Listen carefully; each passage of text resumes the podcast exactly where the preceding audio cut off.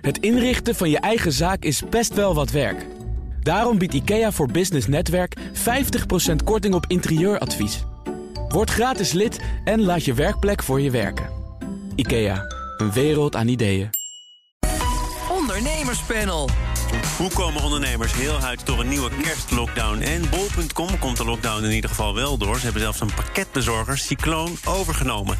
Dat en meer bespreek ik in het ondernemerspanel... met Floris Venneman, managing partner van Bureau 50... en Joyce Knappen van ProParents. Fijn dat jullie er zijn. Ja, dankjewel. Met allereerst jullie eigen nieuws. Floris, wat is dat voor nieuws? Ja, ik, ik moet heel eerlijk zeggen, ik had nieuws... en toen dacht ik ineens, er kwam nog weer ander nieuws langs. Dus ik ga toch voor het nieuwste nieuws. En dat is dat de Bijenkorf verkocht is aan, uh, aan nieuwe eigenaren uit Thailand en Oostenrijk. Zat eraan te komen? Zat eraan te komen. Nu is een beslag, ja? Ja, uh, en ik moet je heel eerlijk zeggen, van, uh, nou, de, de, heel veel reacties zijn natuurlijk gelijk. Ja, wat, uh, weer, weer een, een, toch een icoon nog verder naar het buitenland weg. Hè, want dat was natuurlijk al in, in Engels-Amerikaanse handen, geloof ik, als ik het goed heb begrepen. Maar het is nu nog verder weg. Maar wat ik vooral las is weer een retail-icoon. wat in ieder geval naar de toekomst toe behouden blijft voor Nederland. Want in andere handen was hun toekomst onzeker? Nou ja, goed. wat ik al wel begreep is dat daar bij het, het, huidige moederbedrijf natuurlijk wat, wat gedoe was. op, door het overlijden, geloof ik, van een aantal mensen. natuurlijk een familiebedrijf achter. Nou, dat, daar kun je volgens mij ook een soap over schrijven over dat bedrijf. Uh, dus dat maakt het al wat onzeker. Nou goed, uh, we gaan het er volgens mij zo verder nog over hebben. Maar natuurlijk de impact van corona ook, ook voor Bijenkorf stevig. De afgelopen jaren heftige jaren geweest. Um, dus ik denk dat we nu, als ik het even zo begrijp... ik heb even een hele snelle scan gemaakt van het bedrijf waar ze ja, terechtkomen. Als je voor het nieuwste nieuws kiest, dan, ja, moet, dan, dan, dan moet je altijd wat, wat, ja. wat sneller schakelen. Nee, maar wat je, wat je ziet is dat dit wel een bedrijf is dat het niet gaat voor de korte termijn. Dus het is niet private equity met we gaan het allemaal even nu doorrammen. Maar er zit ook weer bedrijf achter wat wel een uh, langetermijnstrategie heeft. Dus ik denk dat, dat, uh, dat ze nu op een positieve en goede plek uh, terechtkomen. We gaan van het nieuwste nieuws naar een platform dat prat gaat op slow journalism. Daartoe zijn zij op aarde. Jawel. Slow journalism. Jawel, dat doet de correspondent. Oké. Okay. en daar heb jij een artikel gelezen. Ja, ik had een artikel gelezen. En uh, dat gaat, uh, is een achtergrondartikel met uh, Erik Gerritsen, de voormalige secretaris-generaal, die terugblikt op het jaar, op zijn carrière, waarin hij natuurlijk de SG van het ministerie van VWS was. En aan de uh, ja, begin stond van natuurlijk deze enorme crisis waar wij nu nog steeds uh, in zitten. En wat, wat ik er interessant aan vind, is dat hij uh, echt een reflectie heeft op zijn eigen handelen, het functioneren van het ministerie van VWS dat is intern gericht. Maar ook de dynamiek van het systeem. Hè. Dus de rol van de media die in een crisis uh, op het functioneren van politici en de Kamer, et cetera. Dus daar zitten ook heel veel uh, ja, zeg maar rituelen in hoe iedereen nou eenmaal met elkaar omgaat en elkaar behandelt. En uh, ik vind dat hij dat heel uh, ja, goed op reflecteert. Met inbegrip dat we natuurlijk. ja, deze, hoe moet je nou het handelen van het ministerie van VWS überhaupt beoordelen in deze crisis? Met begrip voor zijn eigen handelen, begrijp ik? Nee, ik heb, ik heb begrip voor iedereen die acteert en handelt. Uh, in, deze, in deze crisis. Ook en, als dat verkeerd handelen is? Nou, dat is niet mijn mening, hè, dat het verkeerd nee, nee, handelen is. Het maar, want, want hij geeft volgens mij aan, voor zover ik er een, een, beeld over kan schetsen... want ik heb het artikel niet helemaal gelezen... Ja. Dat we nou eenmaal moeten accepteren dat er dingen misgaan... Ja. waarvan critici van het beleid, en die zijn er voldoende... misschien is dat ook een onderdeel van de Ja. rituelen... zeggen, ja, luister eens, ook al gaan er veel dingen verkeerd... er zijn wel zaken die je, als je dit budget hebt... en dit apparaat tot je beschikking hebt... echt gewoon goed kunt regelen. Nee, dat klopt. Helemaal mee eens. En ik denk dat hij ook uh, de eerste is die daar kritisch op is. En ook zegt: dit is niet goed gegaan, dat is niet goed gegaan. Maar ik denk dat hij wel een aantal belangrijke thema's aanhaalt. Namelijk uh, wat er veel gebeurt in een crisis. En dat is ook met oorlogen en met allerlei andere rampen. Is dat we met de kennis van nu het verleden en het handelen en het gedrag en de besluiten gaan beoordelen. Terwijl je eigenlijk zou moeten terugkijken van hoe is er op dat moment gehandeld. En dat er dus situaties zijn, en dan kom je ook op een stuk ja, vind ik, ethiek hè, van bestuurders en van politici en van uh, beslissers in, in dit land. Namelijk dat we het moeten hebben met kunnen we als samenleving accepteren dat we soms gewoon ongetemde problemen hebben. Hè. Zo, dit is bijvoorbeeld ook zo'n ongetemd probleem, wat permanent verandert van vorm en inhoud en de kennis daarover. Ik kan jouw medepanelist Ja. niet langer temmen. Oh. Helaas, hij heeft het namelijk helaas ook gelezen. Ja, Floris. Ja, nee, ik, ik, wat ik, ik, ik, Maar in ieder geval zonder duidelijk resultaat. Hè? Want dat iedereen heeft behoefte aan resultaat, namelijk controle op de crisis, de samenleving nou, weer open. aan mondkapjes bijvoorbeeld. Nou, aan heel veel zaken. Ja. Ook aan boosterprikken en aan van alles en nog wat. Maar wat ik het lastige vind, eh, als, ik, als ik het artikel lees... of, of Ja. het gesprek lees, het interview lees... is het, het druipt af van het vooruitverdedigen. Hij is gewoon bezig om zichzelf in te graven... voor een mogelijk eh, parlementaire enquête die gaat komen. En dat vind ik er echt van afdruipen. Even los nog van de inhoud. Hè? Want Ja. ik bedoel, ik, tuurlijk, het is logisch. Er komt iets op je af waarvan je niet weet wat het is... en wat Ja. het gaat doen. En, dus ik snap echt wel dat de, de, de crisispolitiek begrijp ik echt volledig. Ja, maar volgens mij ook wij als ondernemers. Hè? Ik bedoel, als ondernemer hebben- ben je altijd aan het acteren. Tuurlijk. Met van alles wat er voorbij Tuurlijk, komt. en dan moet je soms met de kennis die je op dat moment hebt en niet helemaal kunt overzien, moet je Ja, keuzes maken en, moet je dingen gaan doen. Maar wat ik, nou, wat ik zei, het, het voelt als vooruitverdedigen, dat is één. En twee, wat ik echt vind, en, en dat zegt hij vrij expliciet, en hij doet dat af als ja, maar, hm, hè, zo, ik zie het hem bijna zeggen. eh, dat ik denk, wacht even, als je als inkoop van dit soort eh, hulpmiddelen niet jouw primaire taak is. Ja. Dan moet je op dag 1 zeggen: inkoop kunnen wij niet als ministerie VWS. Het is weliswaar crisis, maar inkoop kunnen we niet. Wie? Want er zijn best wat grotere ministeries. Ik geloof dat Financiën daar ook wel iets mee doet met aanbesteding. Misschien hadden we dan het ministerie van Financiën eerder in zo'n traject moeten betrekken. Ik begrijp dan niet dat je dan denkt: nou laten we dat maar eens zelf gaan doen. En dat draait. En dat- Hij wilde alles bij zichzelf houden. Dat lees ik er ook uit. Dat, nou, dat lees ik er niet uit. Maar, maar in het voorbeeld wat jij nu noemt, hè, om dat even door te denken. Eh, want wat hij noemt in het artikel is bijvoorbeeld de roep om mondkapjes. Hè, daar gaan wij helemaal niet over. Ineens de hele zorg, alle ziekenhuisdirecteuren, alle inkopers keken naar VWS. Fix het. Ja. Eh, ja, wat ga. En dan zeg dan jij, je had gewoon kunnen ja. zeggen. Verwijs maar naar het ministerie van Financiën. Of je had midden in een crisis kunnen zeggen tegen directeuren van ziekenhuizen die jou smeken in de hols van de paniek. Help ons, red dit, regel het. Ja. En dan zeggen, waar gaan wij niet over? nee. Dat vind jij een goed antwoord. Ik denk dat we dan binnen een week de hele voltallige politiek en Kamer in de fik hadden gehad. Nou, misschien was dat beter geweest, maar dat is een ander verhaal. Ja. Nee, maar, dit- nee, maar dat is natuurlijk niet zo. Ja, ja. Eh, lees het allemaal. Ja, het is wel een leuk met artikel. eh, Erik Het is Gerritsen, lezenswaardig. de Ja. voormalig secretaris-generaal van het ministerie van VWS. Ja, we, we zijn hier ook nog om andere echte ondernemerskwesties te bespreken, Joyce. Ja, maar dit is ook een echt een leiderschapsissue. Ja, maar ik heb, waar je- we zijn er toch ook wel aan toegekomen wat jou betreft? Ja, Ja. wij zijn hier niet van de slow journalism. Sorry. Moet gewoon even tempo gemaakt worden. Nou, want we blijven wel een beetje in de crisismodus hangen. Het ad hoc beleid van eh, deze coalitie, dit kabinet, zorgt er ook wel weer voor dat er eh, sprake is van een lockdown met alle gevolgen van dien. Met name voor ondernemers, eh horeca-ondernemers, detailhandel, allemaal dicht in een belangrijke periode eh, van het jaar. Ja. Ehm, was daar veel aan te doen geweest. Mark Rutte gaf eerder deze week in het Kamerdebat aan... dit was onvermijdelijk. Hoe snel we ook hadden geboosterd... welke voorzorgsmaatregelen we ook hadden getroffen. Er moet een prijs worden betaald... en die wordt nu weer betaald door ondernemers. Ja. Onder andere. En ehm, ik, ik, ik eh, word er alleen maar heel verdrietig van, merk ik. ik. Volgens mij was het namelijk niet nodig geweest, is mijn voorzicht. Want nou, we hadden het net over, hè, eh, ehm, in maart 2020 eh, overviel het ons, was het een verrassing.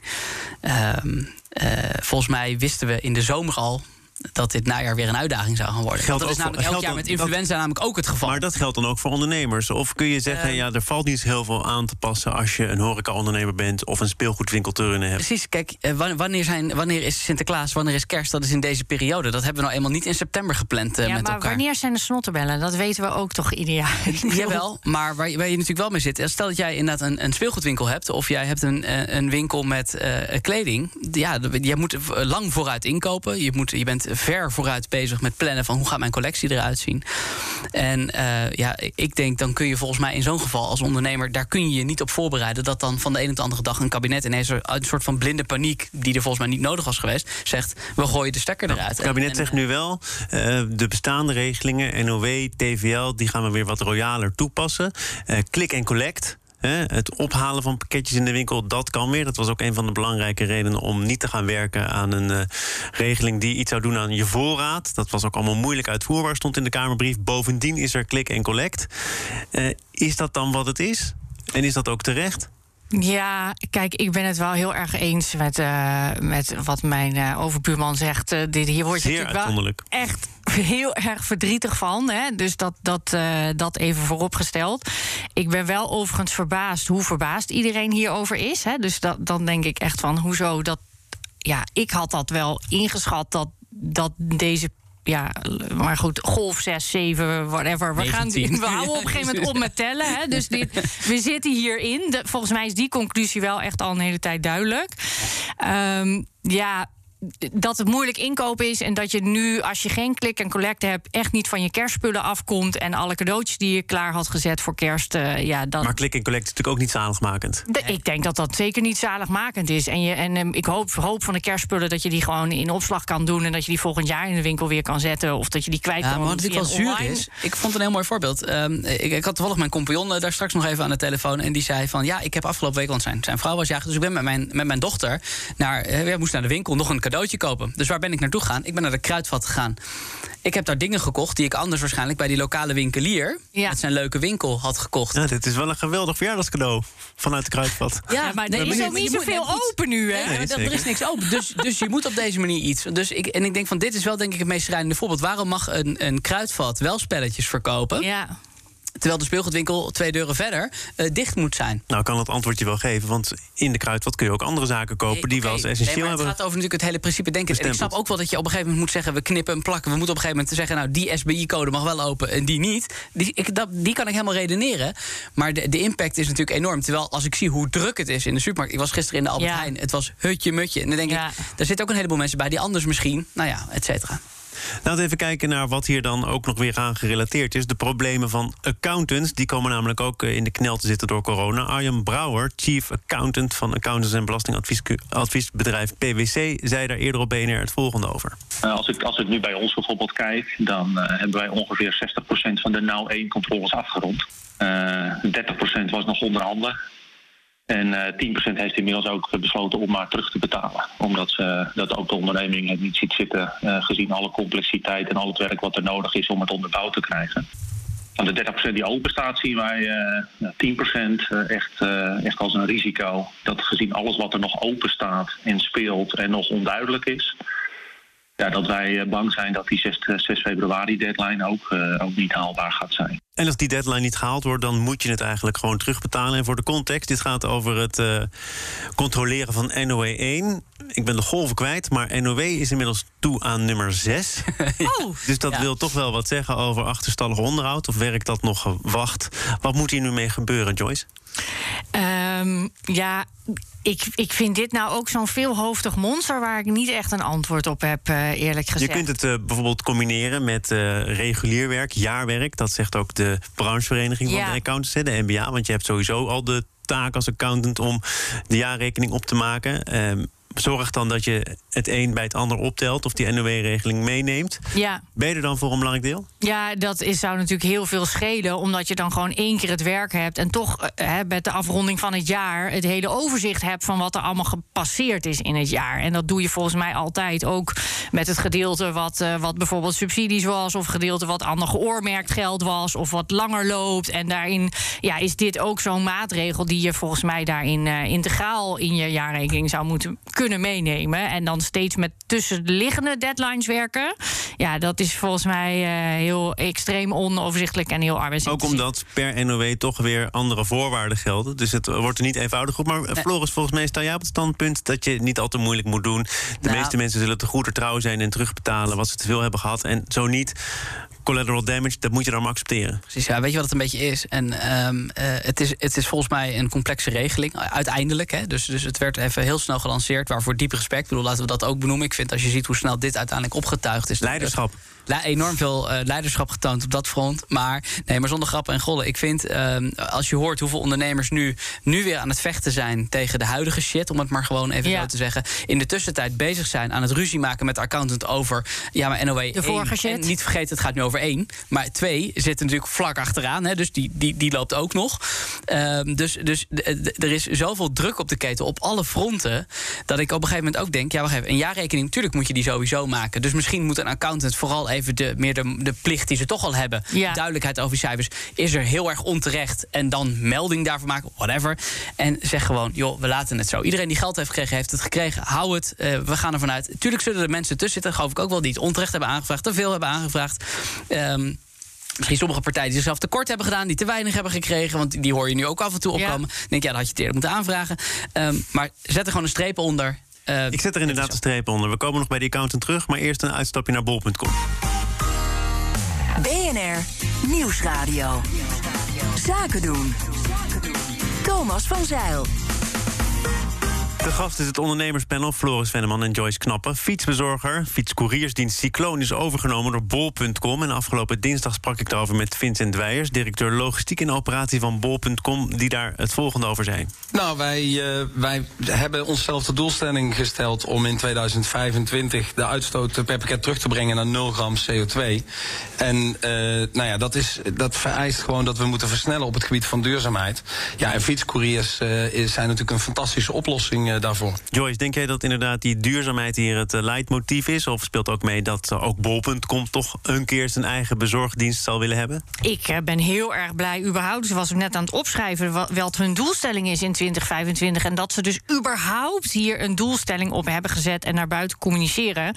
En dat ze daar dus ook op investeren. Vind je dat opvallend? Dat een groot bedrijf als Bol.com toch ergens in de nabije toekomst wel rekening houdt met uh, nou, duurzaamheid ik, en ambities? Ik hoop altijd dat iedereen dat doet en doelstellingen opneemt en ze ook najaagt en ook budgetten eraan koppelt om te monitoren of ze die doelstellingen ook halen en daar ook daadwerkelijk naar handelen. Dus ja, dit is wel uh, heel erg concreet en dat ze die stap maken.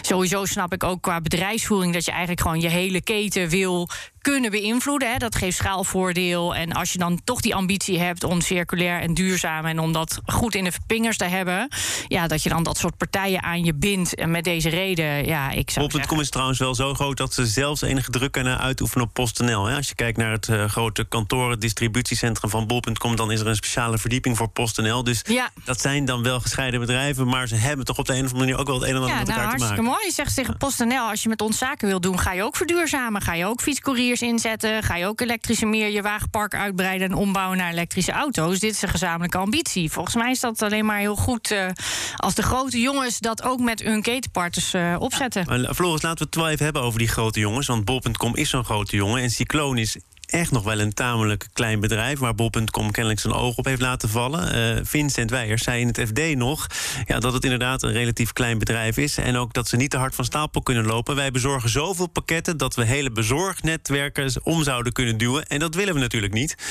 Ja, dan is mijn vraag, waarom kies je dan voor een bedrijf als Cycloon... dat inderdaad flink aan de weg timmert, maar nog lang niet overal bezorgt... waar je echt uh, nou, gefaseerd gebruik van kunt maken... want je kunt er nog lang niet alles kwijt wat je zou kwijt willen... Nou ja, goed, ik, ik, uh, ik, ken natuurlijk Bob.com op die manier aan de achterkant niet. Maar mijn, mijn, mijn gedachte daarbij is wel dat wat je natuurlijk bij een partij als Coolblue bijvoorbeeld ziet gebeuren. die echt die hele keten van A tot Z op een gegeven moment in eigen beheer hebben.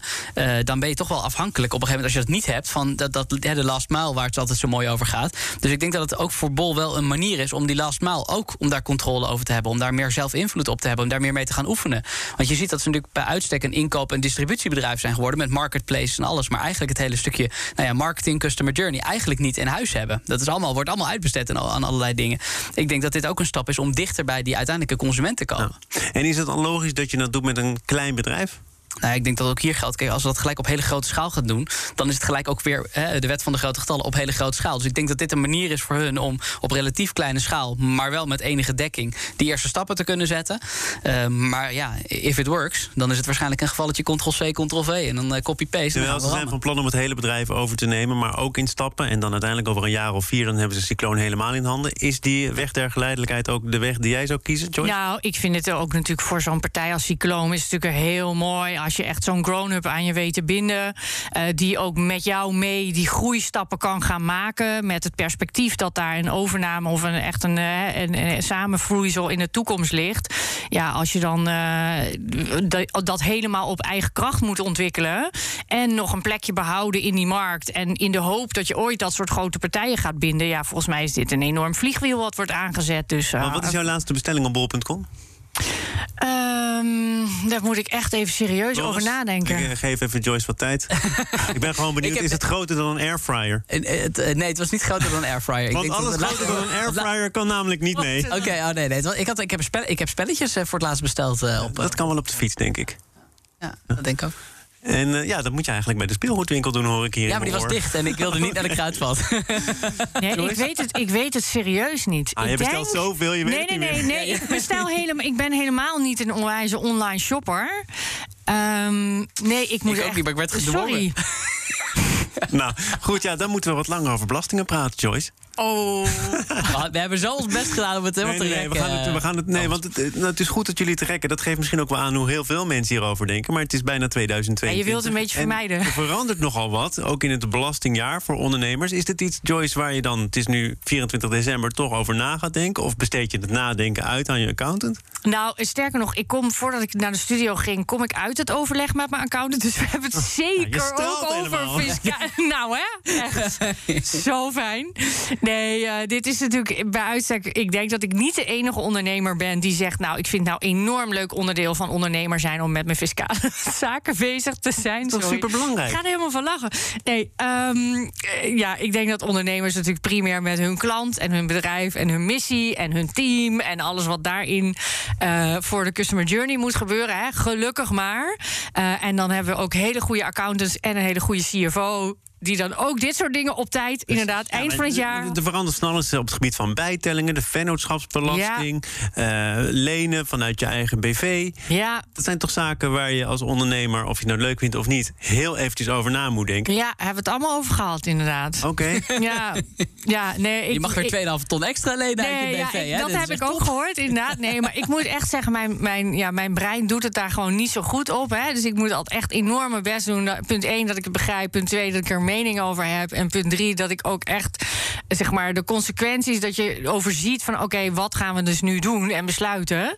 Ja, nee, dat is niet, echt niet mijn hobby. Ja, wat ik wel, ik bedoel, ik, ik was altijd ook een beetje van de leest van nou, dat hele finance stuk, dat laat maar lekker. Ik heb daar in de, door de nodige eh, klappen die ik in het ondernemerschap heb gehad, wel echt, ik, ben, ik vind inmiddels finance leuk. En ik heb inmiddels ook wel Je geleerd. moet eerst een paar keer fiets gaan, maar daarna ja, je moet, ja, nee, als je, Nee, je moet niet gaat- zeggen laat maar. Je moet gewoon Nee, goede nee, mensen opzitten. Maar de grap is dat ik er nu echt schik uithaal. Dat wij elke keer bijvoorbeeld aan het eind van Q3 met elkaar gaan zitten. En kijken, hey, hoe kunnen we het einde van het jaar nou nog een beetje efficiënt afronden. In plaats van dat je, zoals nu wat heel veel mensen doen. in de laatste week van het jaar. nog proberen even allerlei dingetjes eh, te regelen. Hè? Nou, wat, heb jij dan, wat heb je dan in het laatste kwartaal geregeld? Want jij had een voorsprong ten opzichte van de meeste ondernemers. Hè? Ja, nee, maar, ik nee, maar, nee, waar, waar we bijvoorbeeld wel over kijken, eh, als het over investeren gaat, bijvoorbeeld, hè, investeringsbeslissingen. eh, je kunt, en zeker nu als de winkels dicht zijn, sommige mensen zeggen, nou ja, dan moet nog even een aantal laptops en dingen. En dan zit je weer met levering en dingen.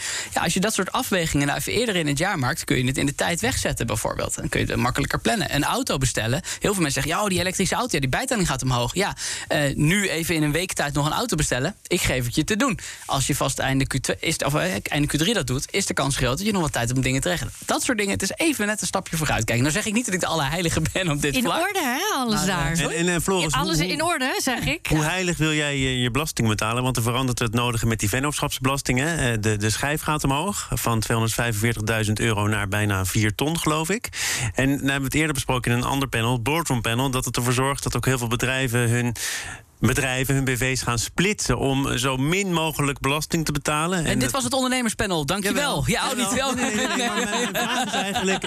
Want hier is voor gewaarschuwd, hè? Dus je maakt iets mogelijk, ook voor MKB'ers. Daarom kom ik op in het ondernemerspanel. Ondernemers meer ruimte bieden. En wat ze gaan doen is hun bedrijven splitsen... om zo min Ja. mogelijk Tuurlijk. belasting te betalen. Ja, tuurlijk. Tuurlijk, is toch meer dan logisch. Weet je, ik vind, ehm, je moet, het, is, het is een eer om belasting te mogen betalen, dat vind ik echt. Maar wel zo min mogelijk. Nee, nee, maar zo efficiënt mogelijk. En ik vind inderdaad... Je, Efficiënt belasting betalen. nee, wat je soms in groepen en holdings, en ik bedoel, wij hebben het ook. De ene BV, eh, eh, er gaat gewoon meer geld doorheen, wordt meer winst gemaakt. Andere BV is wat kleiner of maakt zelfs een klein beetje Ik verlies. moet, ik, moet, ik moet eigenlijk stoppen, maar toch nog even om het concreet te maken. Een ondernemer die een winst behaalt van 790.000 euro... en één aangifte doet, betaalt daar 161.000 euro belasting over. Als die ondernemer een extra BV opricht en die winst verdeelt... betaalt hij 118.000 euro belasting. Ja, Dat is efficiënt belasting betalen. dat is efficiënt belasting betalen. Joyce? Ja, en mee eens. Goed. Jammer dat we hier eh, zo weinig tijd voor hadden. er, zit, er zit meer in het vat. Ja? Denk het wel. Zeker als ik je accountant ook nog even bel. Joyce Knappen van ProParents. Fijn dat je er was. Graag Fijne kerst. gedaan. Dankjewel. Fijne kerst. Floris Venneman. Oude speelgoedliefhebber. Spelletjesbesteller. Van Bureau 50. Fijn dat je er was. En ook een fijne kerst. Fijne dagen. Zometeen het laatste half uur van BNR Zaken doen. Met een mooie pitch. Als ondernemer hoef je niet te besparen op je werkplek. Want IKEA voor Business Netwerk biedt korting op verschillende IKEA-producten. Word gratis lid en laat je werkplek voor je werken. IKEA, een wereld aan ideeën.